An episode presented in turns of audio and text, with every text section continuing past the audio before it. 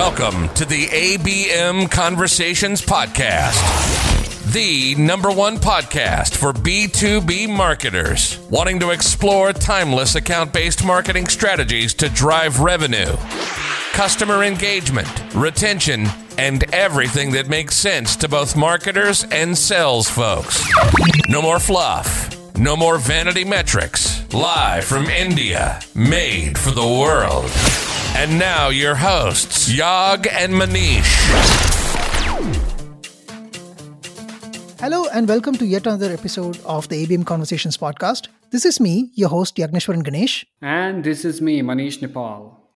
If you look at the world of marketing, you know, we talk of uh, chief marketing officers and uh, chief revenue officers being allies, but very few CMOs actually go on to become CROs. And today we have with us Darryl Praill who uh, was the CMO of VanillaSoft for almost three years and now has taken up the role of a CRO. Darryl, welcome to the show. Oh, my friend, it's it's dynamite to be here. Thanks for having me. Awesome. So, Darryl, when I um, look at your experience over the last um, you know few years or so, you seem to have an eclectic mix. You know, in in product marketing. yes. you know, in, in yeah, in product marketing, in partnerships, sales, content marketing, and you've also been a CRO way back in 2006 or seven.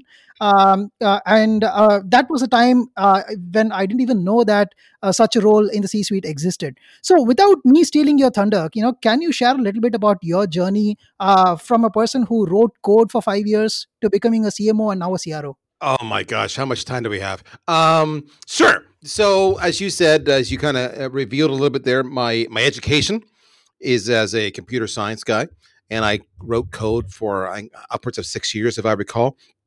And uh, but they but the but there's a there's a precursor there, right? So this is kind of a sign of things to come. So when I finished university, I was burnt out of doing computer stuff. I was just like, oh, I've had enough of this. I've been doing it all through high school and all through university. I'm done. I don't want to do it. And I looked, I asked around and I said, uh, what should I do? Because I don't know what I'm going to do. And I had many people say to me, you should do sales. Darryl, you should do sales. And I'm like, okay. I had no idea what that meant.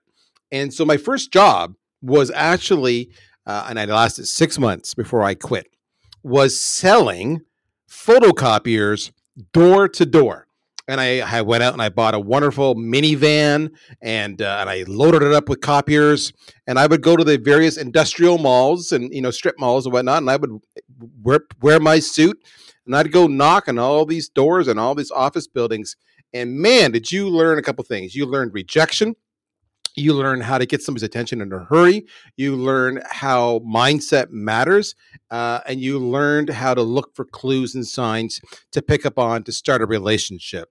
Um, and then when you, when you got when they you know yelled at you you just dusted your legs off and off you went to the next one. And i did that for six months and i said this sucks. I'm tired of the rejection. And eventually does get to you and I went back to coding and did it for six years. And it took me after four years, I was tired of coding already because I was getting as I matured, I was changing. Right, we all do that. We all change, and I was getting less and less able to focus on the screen. So it took me a couple more years until I found the right job, and that was as a sales engineer. So now I was able to use my coding skills to be technical, but to help in the sales process. And I actually changed countries. I moved from Canada to the US to take that job.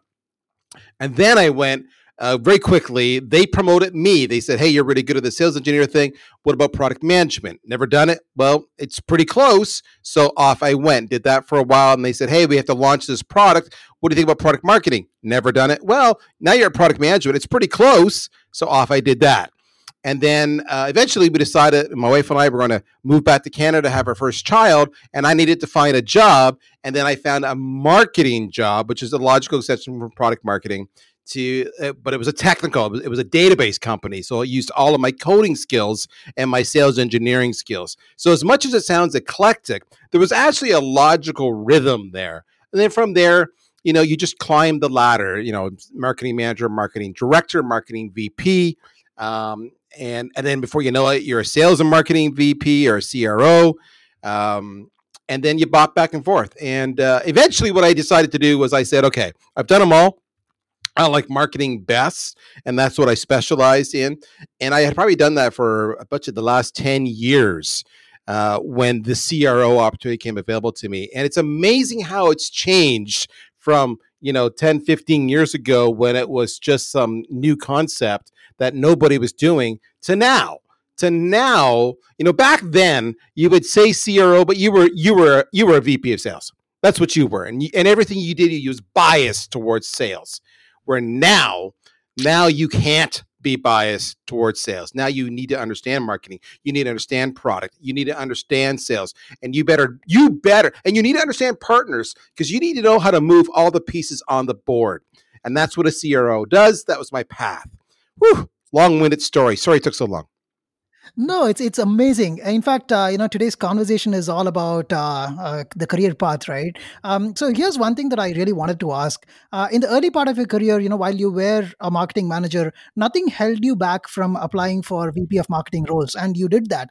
And um, you know, where in fact. Uh, uh, you got a director of marketing role with a promise to be made VP of marketing in one year. But uh, of course, while you were already carrying out those responsibility in your managerial roles previously, how did you actually convince someone to shortlist your profile? Because your title was still a manager and uh, you know it becomes quite a bit you know people don't look at manager roles into that. So how did you manage to convince? Okay so this is you may or may not like this answer. Um, so i will share that my wife still looks at me to this day and she says i don't know how you do what you do in other words i couldn't have done what you did so I did a couple things. Uh, in those days, because we had a young family, I knew I was, uh, my wife and I made a decision that I was going to work and she was going to stay at home at least for the first five or six years minimum to get her kids into school. Uh, so that meant I was the only income. So that meant I was motivated to move up the the ladder faster and make more money. That was my because I was it. And so how we did that was a couple things. Uh, number one, I said yes to any opportunity, no matter where it was located. And there's two schools of thoughts here, folks. One is you can stick yourself with the same company and have faith that they will promote you. That's one school of thought. I was impatient. So I was looking to jump jobs, jump employers every 18 months, every two years, roughly, um, to go to that next opportunity. So that's the first thing I was allowing myself to do. And my wife supported me in that one. The second thing I did, though, which is a little bit controversial, was I misrepresented some of my skills. That's right. That's a marketing term, folks. I misrepresented some of my skills. So on LinkedIn, on my CV, if I was, say, a manager, but I've been a manager for a while, I might say that I was a manager, but now I was recently promoted to director. And and here's where it gets a little questionable. Now, I do not recommend you do this, but this is what I did. I'm being forthright and transparent. I only ever adjusted my CV in such a fashion that I thought I could be successful. And that's why what I said to my wife. I said, "Listen, just because I'm not a director, I, you know, I've got to, I carry the budget, I carry the responsibility, I carry the staff, you know, yada yada yada. Uh, so if I have more responsibility and more staff and, and a slightly broader job definition, can I do those additional things? And when I looked at them, I was pretty confident I could. But I also had self confidence in myself because I was motivated again. Remember, kids and all. And I said, What I don't know, I am humble enough to admit I don't know. And I will very quickly go and research what takes to succeed in those skill sets, whether that be by developing relationships with subject matter experts or reading or hiring a private coach or what have you. I was willing to invest in myself. So I parked my ego and I was willing to invest in myself. So therefore, when I would go to the job interview, they would say, "Okay, Darryl, I see you're a director at this company. Uh, we want to hire you as a director here, but in six months' time or a year, make you a VP. Is that good?" Absolutely. So I made sure I could succeed. That's one path. I don't recommend that if you want to be seen, if you want to go from a manager to director, you want to be considered for a director. All right. What I strongly encourage you to do today is look at all the directors that are having success and just rip them off because they've figured it out. What are they doing? Are they look at their profiles, look at their CVs, look at their their public brand. Are they out there speaking? Are they uh, writing content? Are they quoted in the press? Are they appearing on podcasts? Uh, whatever they're doing, you should be doing.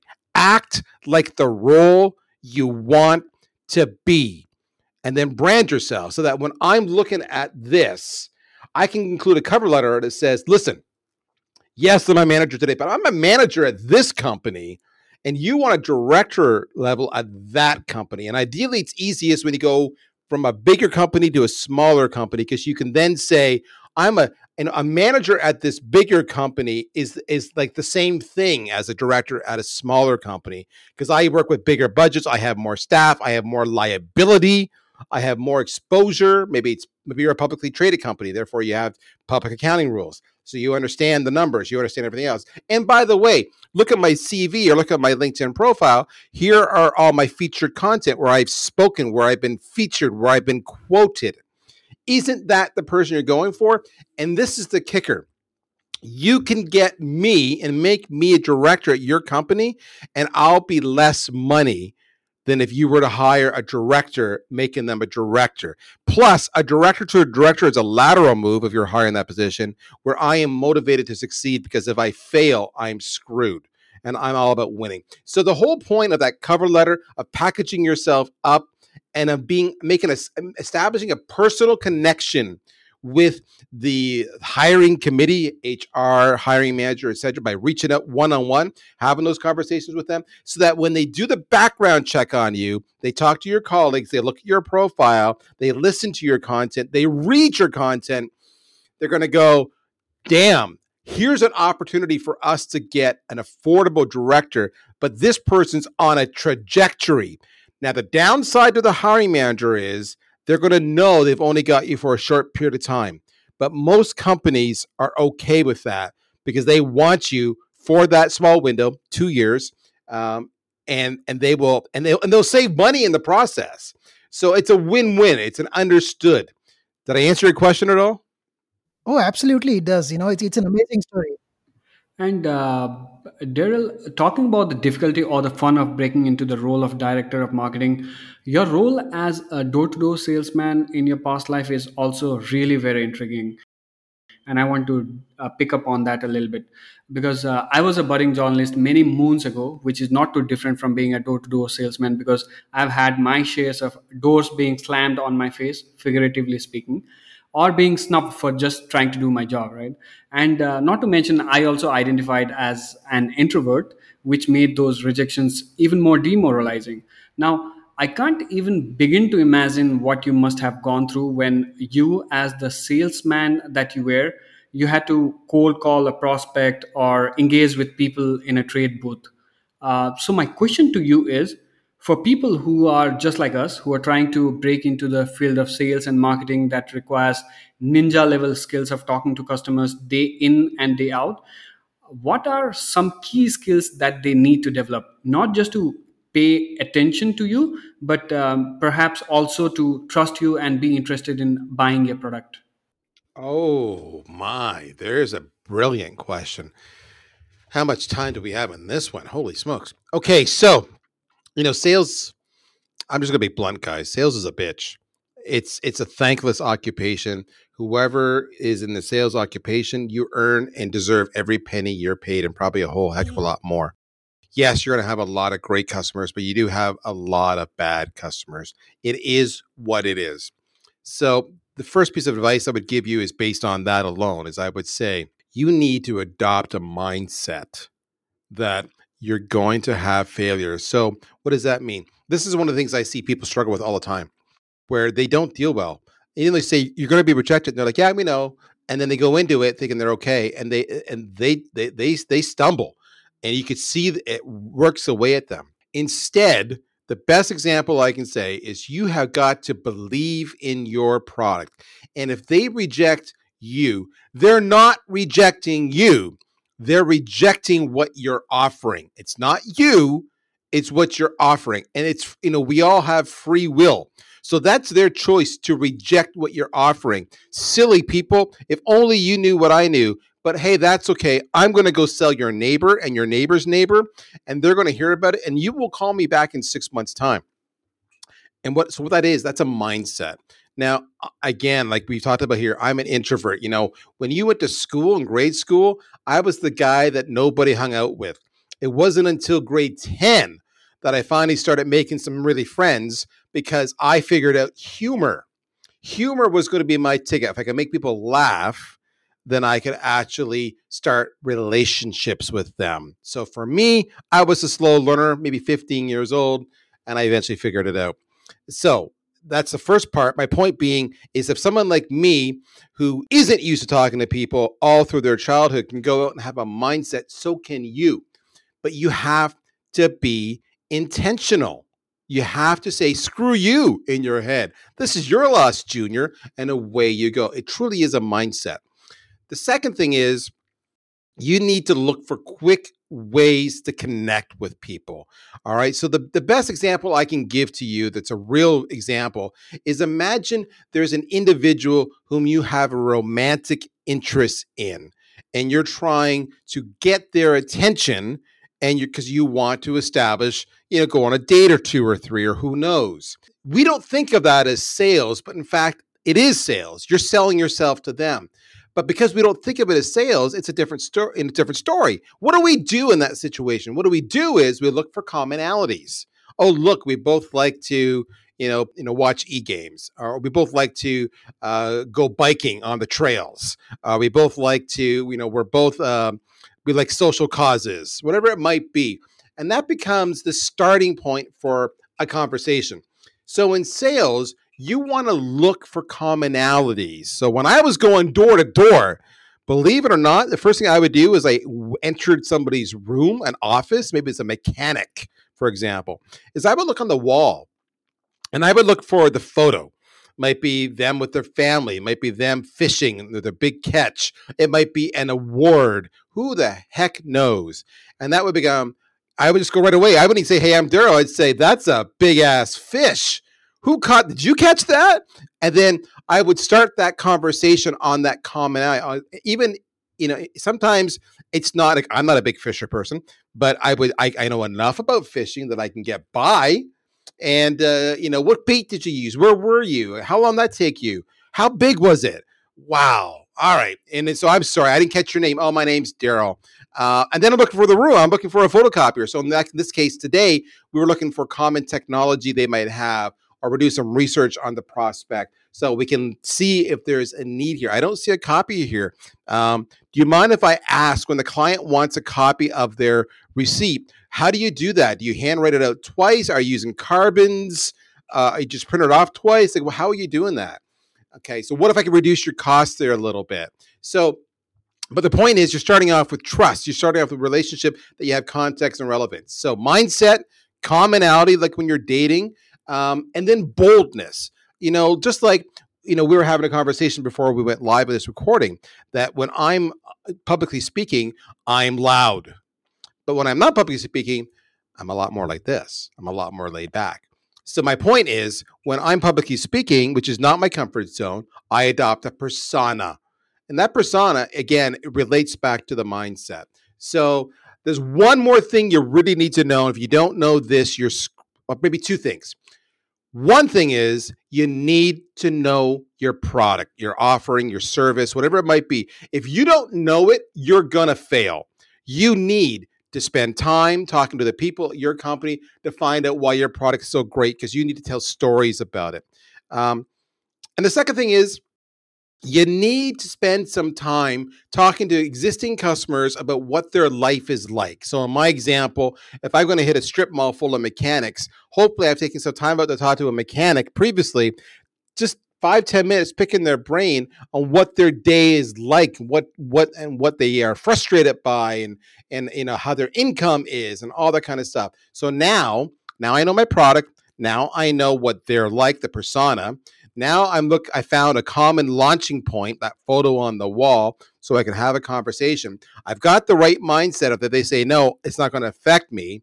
And now I'm going to adopt my own, you know, my, my, my game day, you know, uh, who I am and say, okay, let's do this. You do all that and you're going to kick ass. And you know what's really funny about that? Everything I just said is everything you would probably do you should do for a job interview. So I'll leave you that one. And uh, I would also say that whatever you said also applies for maybe picking up a girl at a bar because uh, the commonality point the commonality point that you talked about is exactly i think the kind of dating tips single men would need right now single women would need right now i, I appreciate that point lovely um, tell us a little bit about your organizational structure at VanillaSoft darryl for example what are the roles that report into you and what kind of goals and objectives have you set for them all right, that's a, a quick and dirty one, but it's an easy one. So, as you indicated, I was previously the chief marketing officer, but when I was the CMO, what did we have? We had a VP of sales and we had the CMO, and we both reported to the CEO. That was the structure, full stop. And the, the VP of sales had the SDRs and the AEs, whereas I, I had a combination in the marketing world of a combination of a bunch of contractors and full time employees doing a whole bunch of different stuff social media content product marketing etc but really it was just two vp of sales and cmo when i took over the job it was made very clear to me by my ceo he goes darryl i expect you to backfill the head of sales because i replaced the head of sales i expect you to backfill the head of sales and i expect you to backfill yourself with the head of marketing and more importantly I need you to be the CRO, not the VP of sales, not the VP of marketing. You're going to backfill those roles. I need you to be the CRO. So that's his way. What he's really saying is, and I thought it was really profound and impressive that he said this, was that I need you to be the individual that is strategic, that sees the big picture, that plays arbiter, that understands that sometimes one team gets more love than another team. That sometimes you'll move money or bodies from one team over to the other team because that's what we need. The VP of sales will never give up people. The, VP of marketing will never give up money or people. The CRO is the only person who can do that. And I need you to have a holistic view. You cannot bias yourself towards one premise or another. So, Mark, Darryl, one of the reasons you have this job is because you used to do sales multiple times. So we think you can be neutral. Even though you're coming from a marketing role, we think you can be neutral. So that's our expectation. And that's what we did. So the first thing I did was I said, okay, I've got all these people now, and I've got all this accountability for a revenue number. So let's start from scratch, if you will, and say, how do I structure the team to hit that number? Because I don't view it as sales and marketing, I view it as revenue. And I've got these resources who are available to me to help generate revenue. So what I did was I opened positions for a head of marketing and a head of sales. That's the first thing we did. Second thing I did was I created two new teams that did not exist before.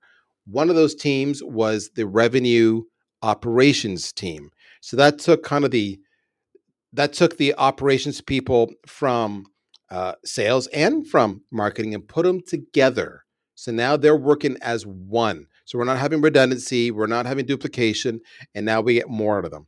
Uh, and now they're looking at again as revenue, not as sales and marketing. And then so that's the one team I made. The second team I made was sales enablement.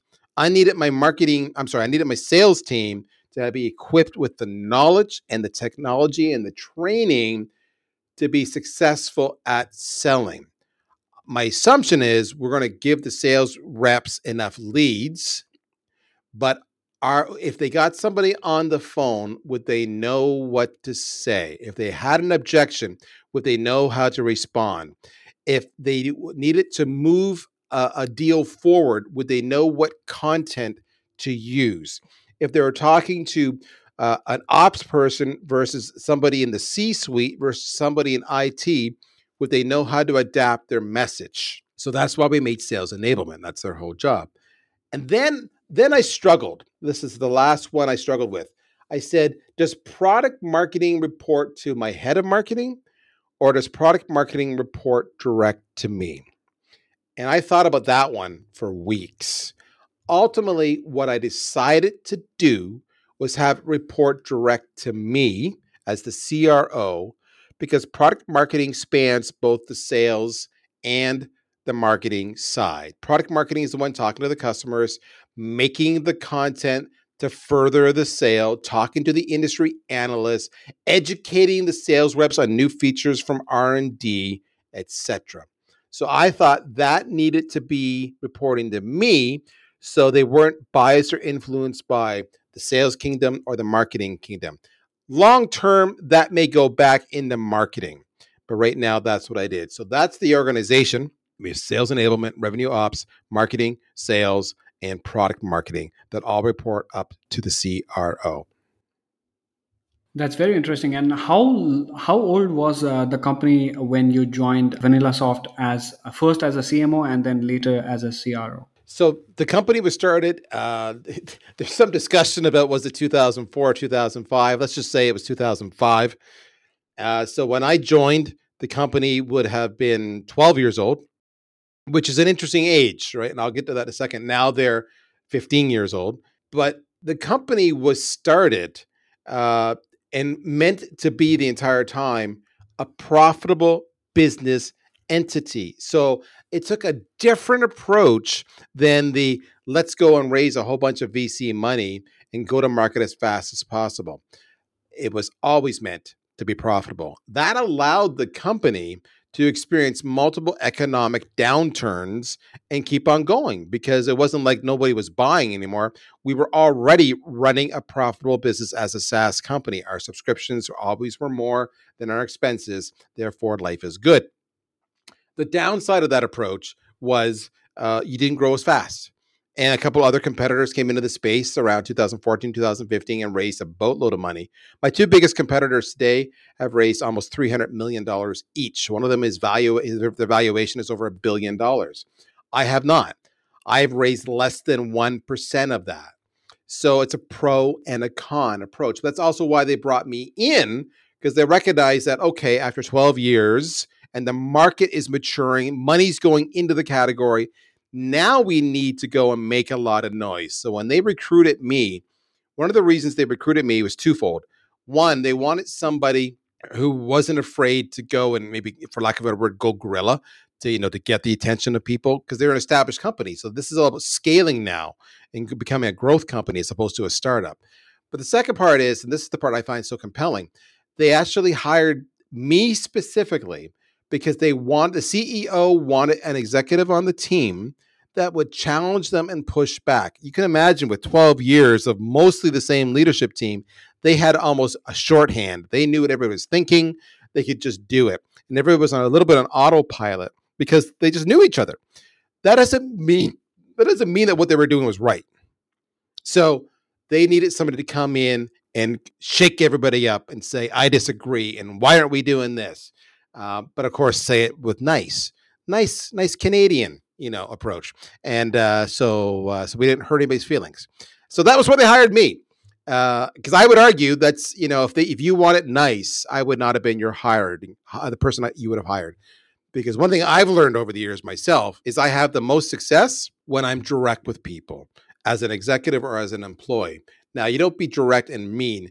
Uh, what you're wearing today is ugly. Change your clothes. That's mean you'd say, hmm, what you're wearing today is interesting. Did you consider any other outfits? Let's work on that together. I think I, I, have an outfit in mind that might get you better results, especially if you're trying to pick up women. So, you, you know, my direct flavor doesn't work with everybody, but I do find it saves time. So that's the age of the company. That's when I came on. Interesting. Yeah. The reason I asked you that question is because I and Yaag uh, strongly believe that uh, not CRO is a role that's not fit for every company. And uh, no yeah so that's uh, thank you for clarifying that. They had a vp of sales before. Now interesting i was their first cmo so before that they had a, had a head of marketing vp of marketing. Uh, so so i was their first cmo and then they went to the first cro so that was at you know t- uh, 12 and at 15 and and only the CEO is the only other C-level officer we have in this company. Because you're right, it's dependent upon the size. And that's what to your point when I see companies that are like 10, 20, 25 people and they have a CRO, I'm like you don't have a CRO. You've got a head of sales. A CRO is stupid. You're not ready for a CRO, but that's just my opinion. Sure. And uh, since we are in the topic of uh, B2B sales and marketing, uh, let us take a side step and go for a quick break um, and uh, give a shout out to our sponsor, Jest.is. Jest, as many of you might already know, is a marketing content stream that sits in your Google Chrome browser as a new tab extension. It's a website where you can either discover or submit high quality articles, podcasts, infographics, videos, and ebooks. Its AI powered algorithm allows you to handpick your own personalized content feed that is specific to your taste. And uh, as marketers, you know, Manish and I have uh, used Zest quite a bit, and also uh, getting this feedback from our listeners. You guys, you tend to use it as well. So, if you want to, uh, you know, promote your high quality content to an elite community of marketers, we have some good news for you. Just sign up at zest.is slash content boost and get a $75 off on your first post just by letting them know that you heard it from the ABM Conversations podcast. All right, Darryl. So here's something you know I'm I'm sure uh, it's going to resonate with you. So when I was first hired as the head of marketing a few years back, um, you know I had to deliver for stakeholders from um, ten different countries, you know, across Europe, Middle East, North America, and LATAM. And prior to that role, um, very similar to you, I was a product marketing associate with a different company,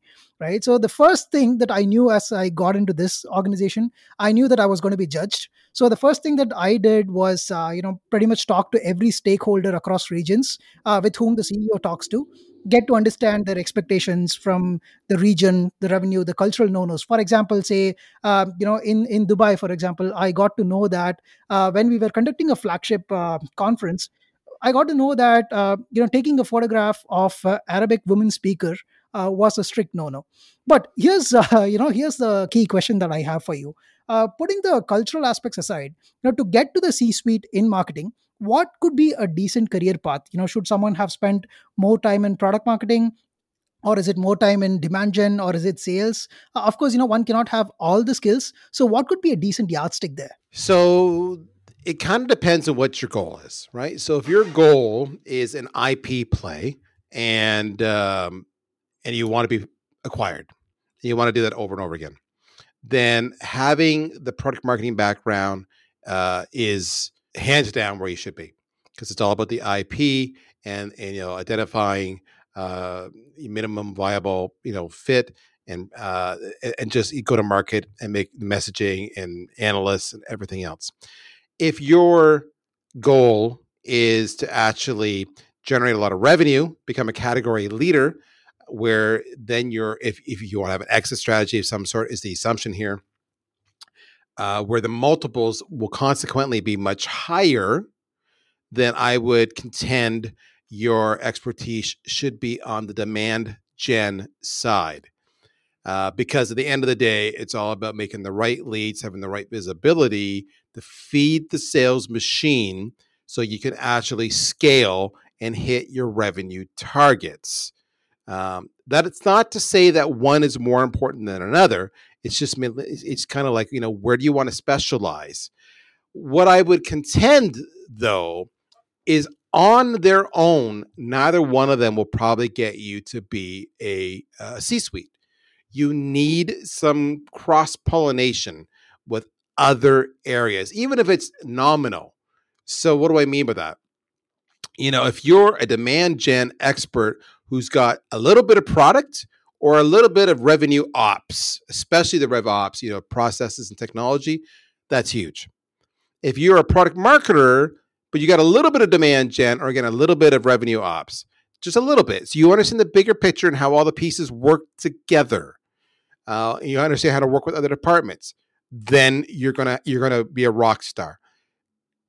If you have a, a comms background, chances are you're never going to be in the C suite other than as a comms role. So not necessarily a chief marketing officer, but maybe a chief communications officer, and that would be a, maybe a large publicly traded company.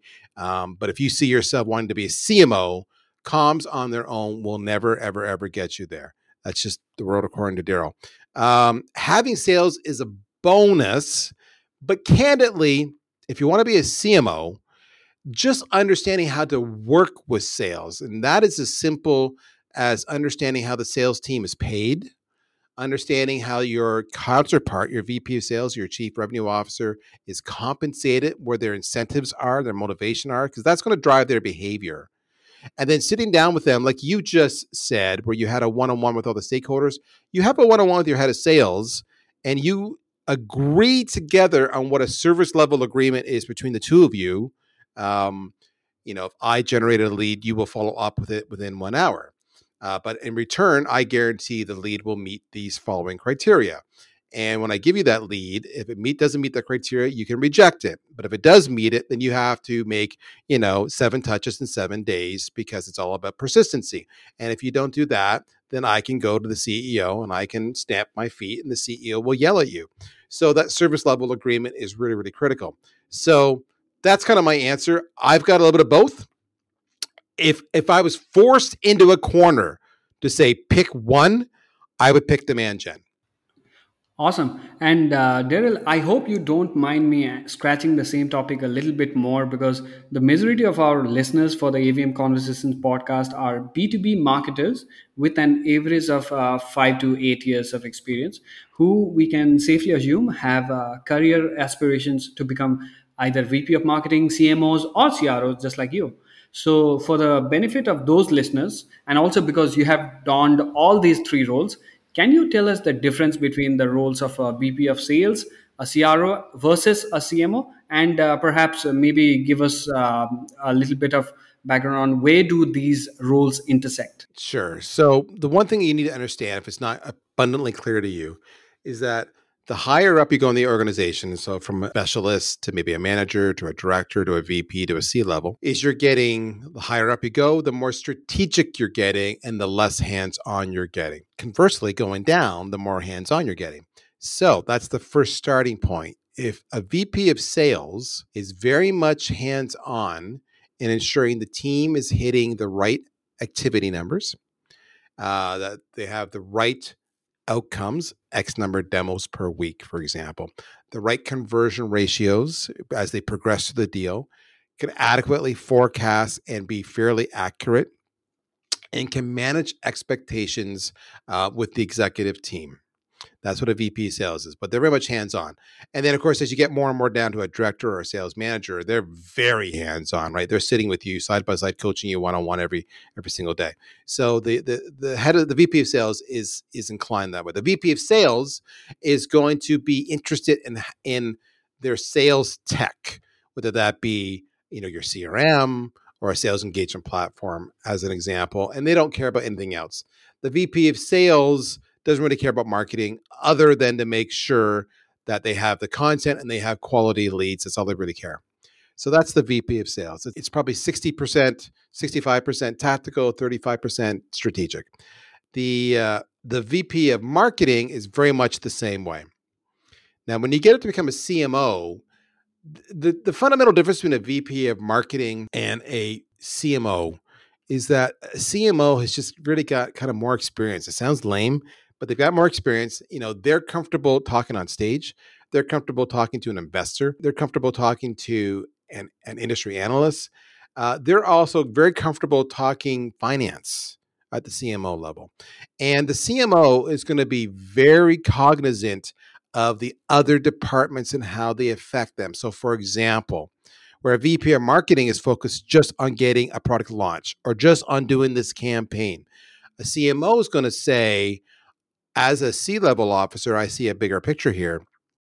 I need to know if customer support is got a or, or, or the customer success team has a high net promoter score because if they don't that's affecting my brand and that may result in negative uh, reviews on a g2 or a capterra or a google and i'm in charge of the entire customer experience so that's bad a uh, a VP of marketing is less inclined to think that way. When you become the CRO, even though they're both C levels, the CMO, CRO, the CRO really is that next all trumping position because the CMO will never own sales. The CMO will just be a bigger and badder, you know, badass, more badass marketer. Where a CRO owns marketing and sales and often customer success. So the CRO is where the buck stops. The CEO and the board will go to the CRO every single time and say, Why is our churn down? How can we speed up our customer acquisition timelines? How can we reduce our overall cost of acquisition? You'll notice all of these kind of things span all of those roles, right? How can we, if I talk about churn, churn is a customer success thing primarily, but it starts with making sure that what they were promised by marketing and what they experienced with sales as they went through the funnel is actually what was delivered by customer success so that they don't you know bail on us 90 days or 180 days or a year later. Uh, when they look at cost of acquisition again that's spanning how do we make marketing more efficient and how do we make sales more efficient? How do we reduce the time? How do we do it at a lower cost? So that's the cost of acquisition so the CRO is looking at the big, big, big picture. The CRO is the one who's going to explain to the board exactly how the sales strategy, the or should we say the revenue, whatever milestones you might have, it's profitability, market share, new customers, how that strategy is going to work from end to end. Whereas the VP of sales or VP of marketing or CMO will only speak to their portion of it. So when there's one throat to choke, it's the CRO. Uh, finally, they're going to look at the CRO to be the arbiter to make the, the, decision that's in the best interest of the company, no matter which department is affected. So this is interesting because you're going to have some companies that are product centric, you're going to have some companies that are sales centric. The CRO says, I don't care. I'm doing what's right. Biases be damned. And that's all we're doing. So that's the difference between the various roles in a nutshell. You're that's when you're the CRO is the ultimate strategic person. The only thing left beyond that is the CEO job. And the CEO job, the difference between a CEO and a CRO is they worry a little more about the the bottom line on the money, profitability, etc. And they are the ones who own the vision and the strategy. They may also be the ones who are going to champion any fundraising or any public relations you're doing if you're a publicly traded company. That's the fundamental difference. So again, you're just getting bigger and bigger, and bigger, and bigger and bigger. Did that make sense? Yeah, yeah, absolutely, Darryl. I'm I'm loving this conversation. Uh, so let me also uh, poke in a, a, hypothetical situation here. Let's say you were uh, going in to hire uh, somebody for the role of a CRO. You know, what would you look for? You know, what would make someone an ideal candidate for, um, say, a CRO role? Oh my. Okay, so the CRO role, they truly need both marketing and sales experience to be effective. Many people will argue with me on that one. I'm not going to fight that fight today. I would say 5 years ago, you, we could have that fight. Fine. You can be sales and you can learn marketing. Today that's not the case. Today you need to have both. Especially because how people buy has dramatically changed. And where that handoff is in the sales funnel has dramatically changed. Uh, and what I mean by that is it used to be, you know, marketing was the top third, sales was the bottom two thirds. Then it became kind of 50 50, you know, top of funnel, middle of funnel, bottom of funnel. And now it's almost two thirds marketing, one third sales. So you need somebody who understands both disciplines in a big ass way. I can't say that emphatically enough. Uh, so that way they can make informed decisions about what's right as opposed to fall back on their own human biases, which is built by their own experiences. So that's the first part. If I was looking for attributes on a CRO, okay, uh, they have got to understand the mediums. The brand is no longer just the company brand, the brand is the personal brand. Does this individual understand that their name, their reputation is directly connected to the corporate brand. In my case, Darryl Praill is as relevant, is as visible as the VanillaSoft brand is. Sometimes, sometimes it's actually more visible. They know there's Darryl Praill, oh, and he works for VanillaSoft. So, do they have presence in social media? What's their brand like? Are they contributing to the conversation? Because when I go to raise money or I go to be acquired or I go to do some acquiring or I want to go public, there's going to be due diligence done. And my valuation or my influence or my options will vary depending on the confidence they have in the CRO. Because at the end of the day, they actually don't hold the CEO accountable for revenue, even though we all know the CEO is the ultimate boss. They hold the CRO accountable for revenue. So I got to feel like this individual understands the game. Do they have reputation? So do they speak? Uh, are they are they participating in the community? Do they have reputation? Because that drives the hiring options and the recruitment options and the influence in other sales cycles. So do they have that? So sales and marketing, you know, reputation, do they understand the brand, the role of their brand? Are they active in the community? Um, and finally, this is the hardest thing of all to measure is what are their people skills. In fact, I would go one more thing. So there's what are their people skills and what are their abilities to weave together the right tech stack. It doesn't have to be them, obviously, to facilitate what they need to do because we have never been more dependent on technology than we are today. So, do they have people skills to manage the people, to manage the conflict? Because there's going to be stress on an organization as you, you know, if you're firing on all cylinders, there's a lot of stress. And you know, so do you have experience so that that doesn't tear us down and destroy us? and then do you have the technology even if it's you know you don't have to done it firsthand but you understand the processes you understand what's possible and you can let your operations team figure out the minutia but you understand how we have to do all this. As you can see as i've just described this is a bitch of a position. Uh, and and that's why the cro job is not for somebody who's 25 years old because you just don't have enough life experience yet. Darryl, I'm so happy that we still have time to go into the final and the most exciting section of the podcast. And uh, just to give you an idea of how great this is, this section is equivalent to the final round of Who Wants to Be a Millionaire or the grand finale of the Academy Awards, uh, at least for I and Yaag. So, are you ready for it, Darryl? I am. I'm. I'm. I'm anxious. I have no idea what to expect. So let's do this. sure. So here's how it goes. I'll shoot probably uh, five short and quick rapid fire questions at you, but you don't have to race against time to answer them. This is uh, our own unique style of rapid fire questions.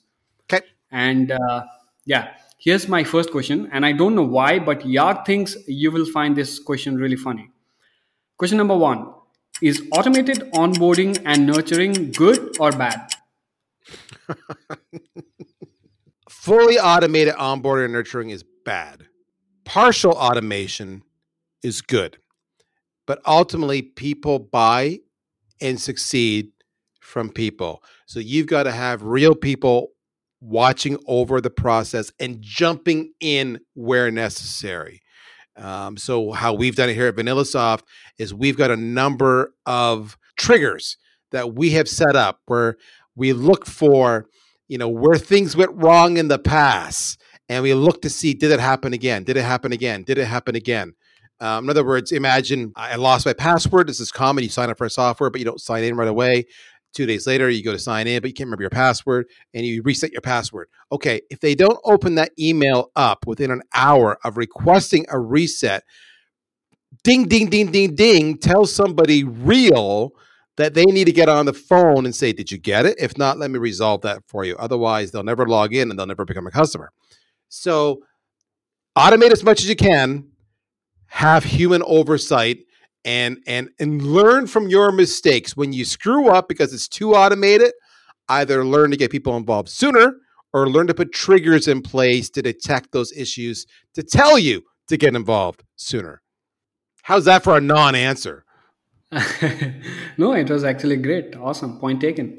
Um, question number two. As a CRO, what is another professional interpersonal relationship that is most critical to your success? Is it the CFO or the VP of sales, or is it the chief HR or someone else? So I always tell people looking for to become a CM who want to be a CMO, you should be best friends with the head of HR. You should be best friends with accounting. As CRO, I would contend you need to be best friends with the CEO that's one of the things that's changed since I've taken on the role here at CRO. Whereas I thought to my CEO, you know, I will slack throughout the day or whatever, and I might talk to him once or twice a week.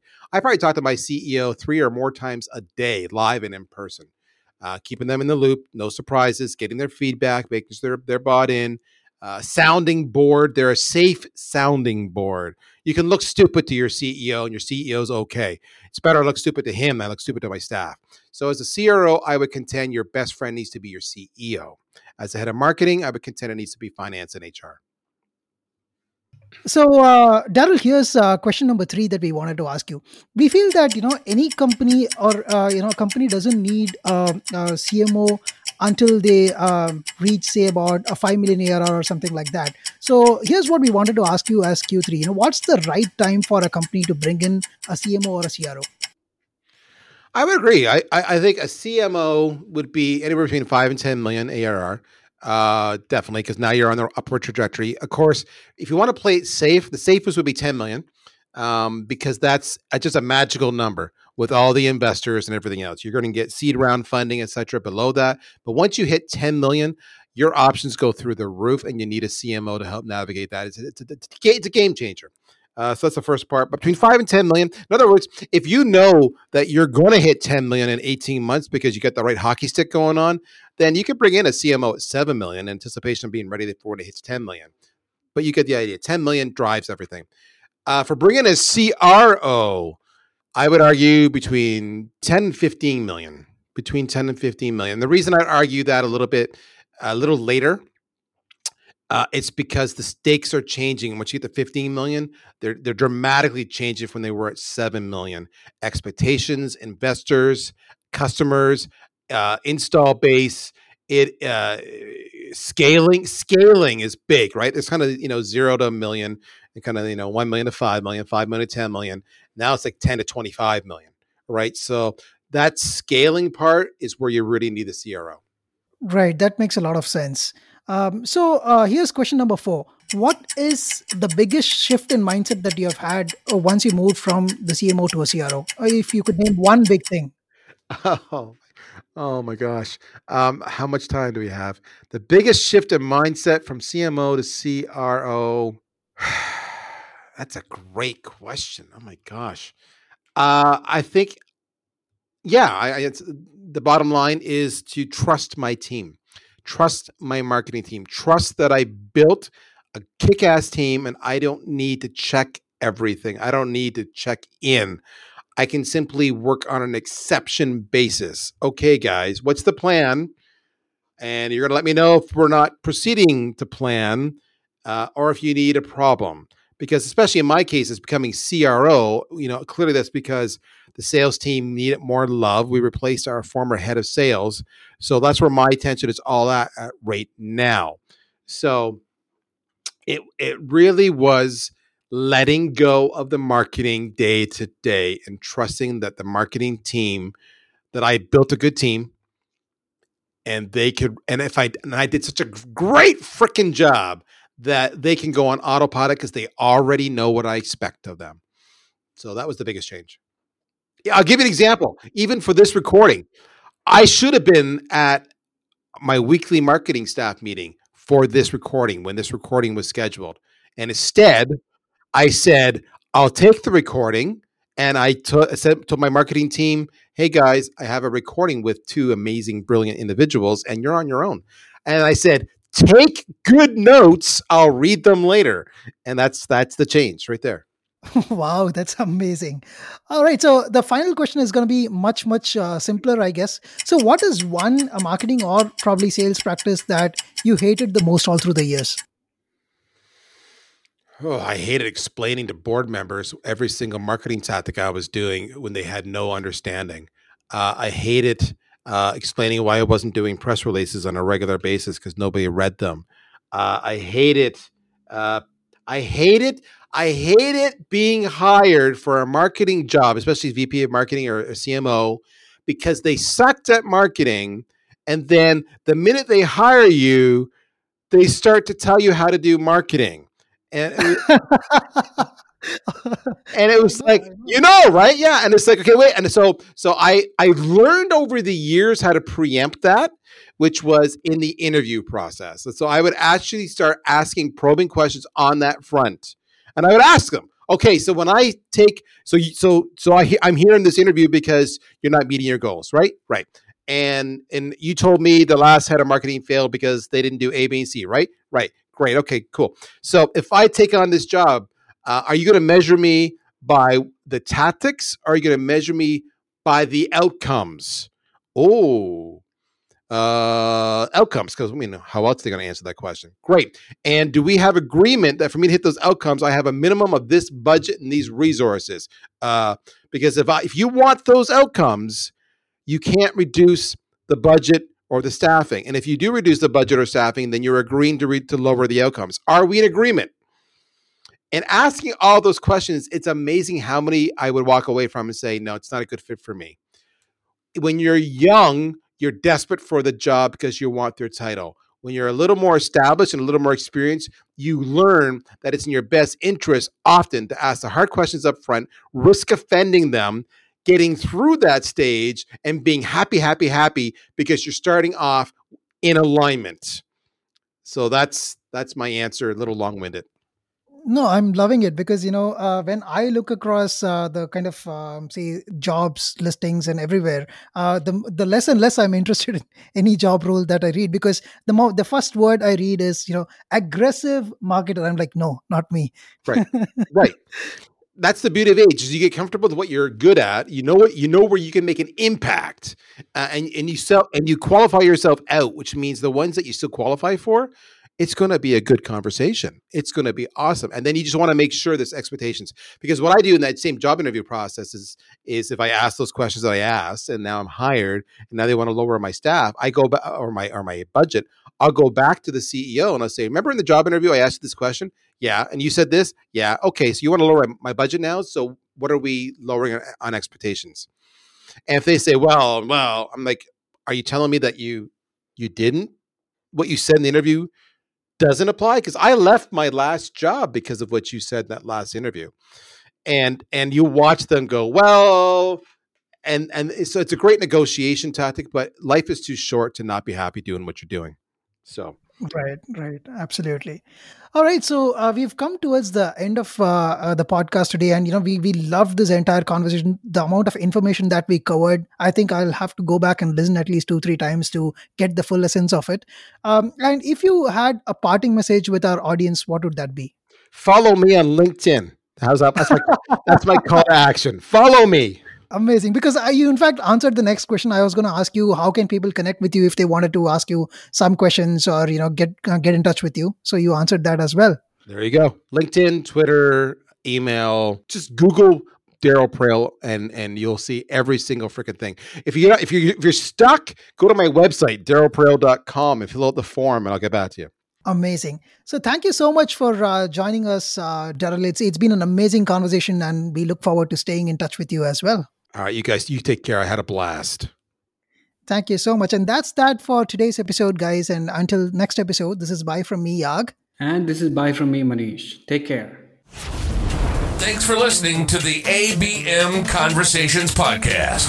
Make sure you subscribe and share your comments with us. We're constantly looking for your feedback, thoughts, and suggestions to make the show more relevant to you.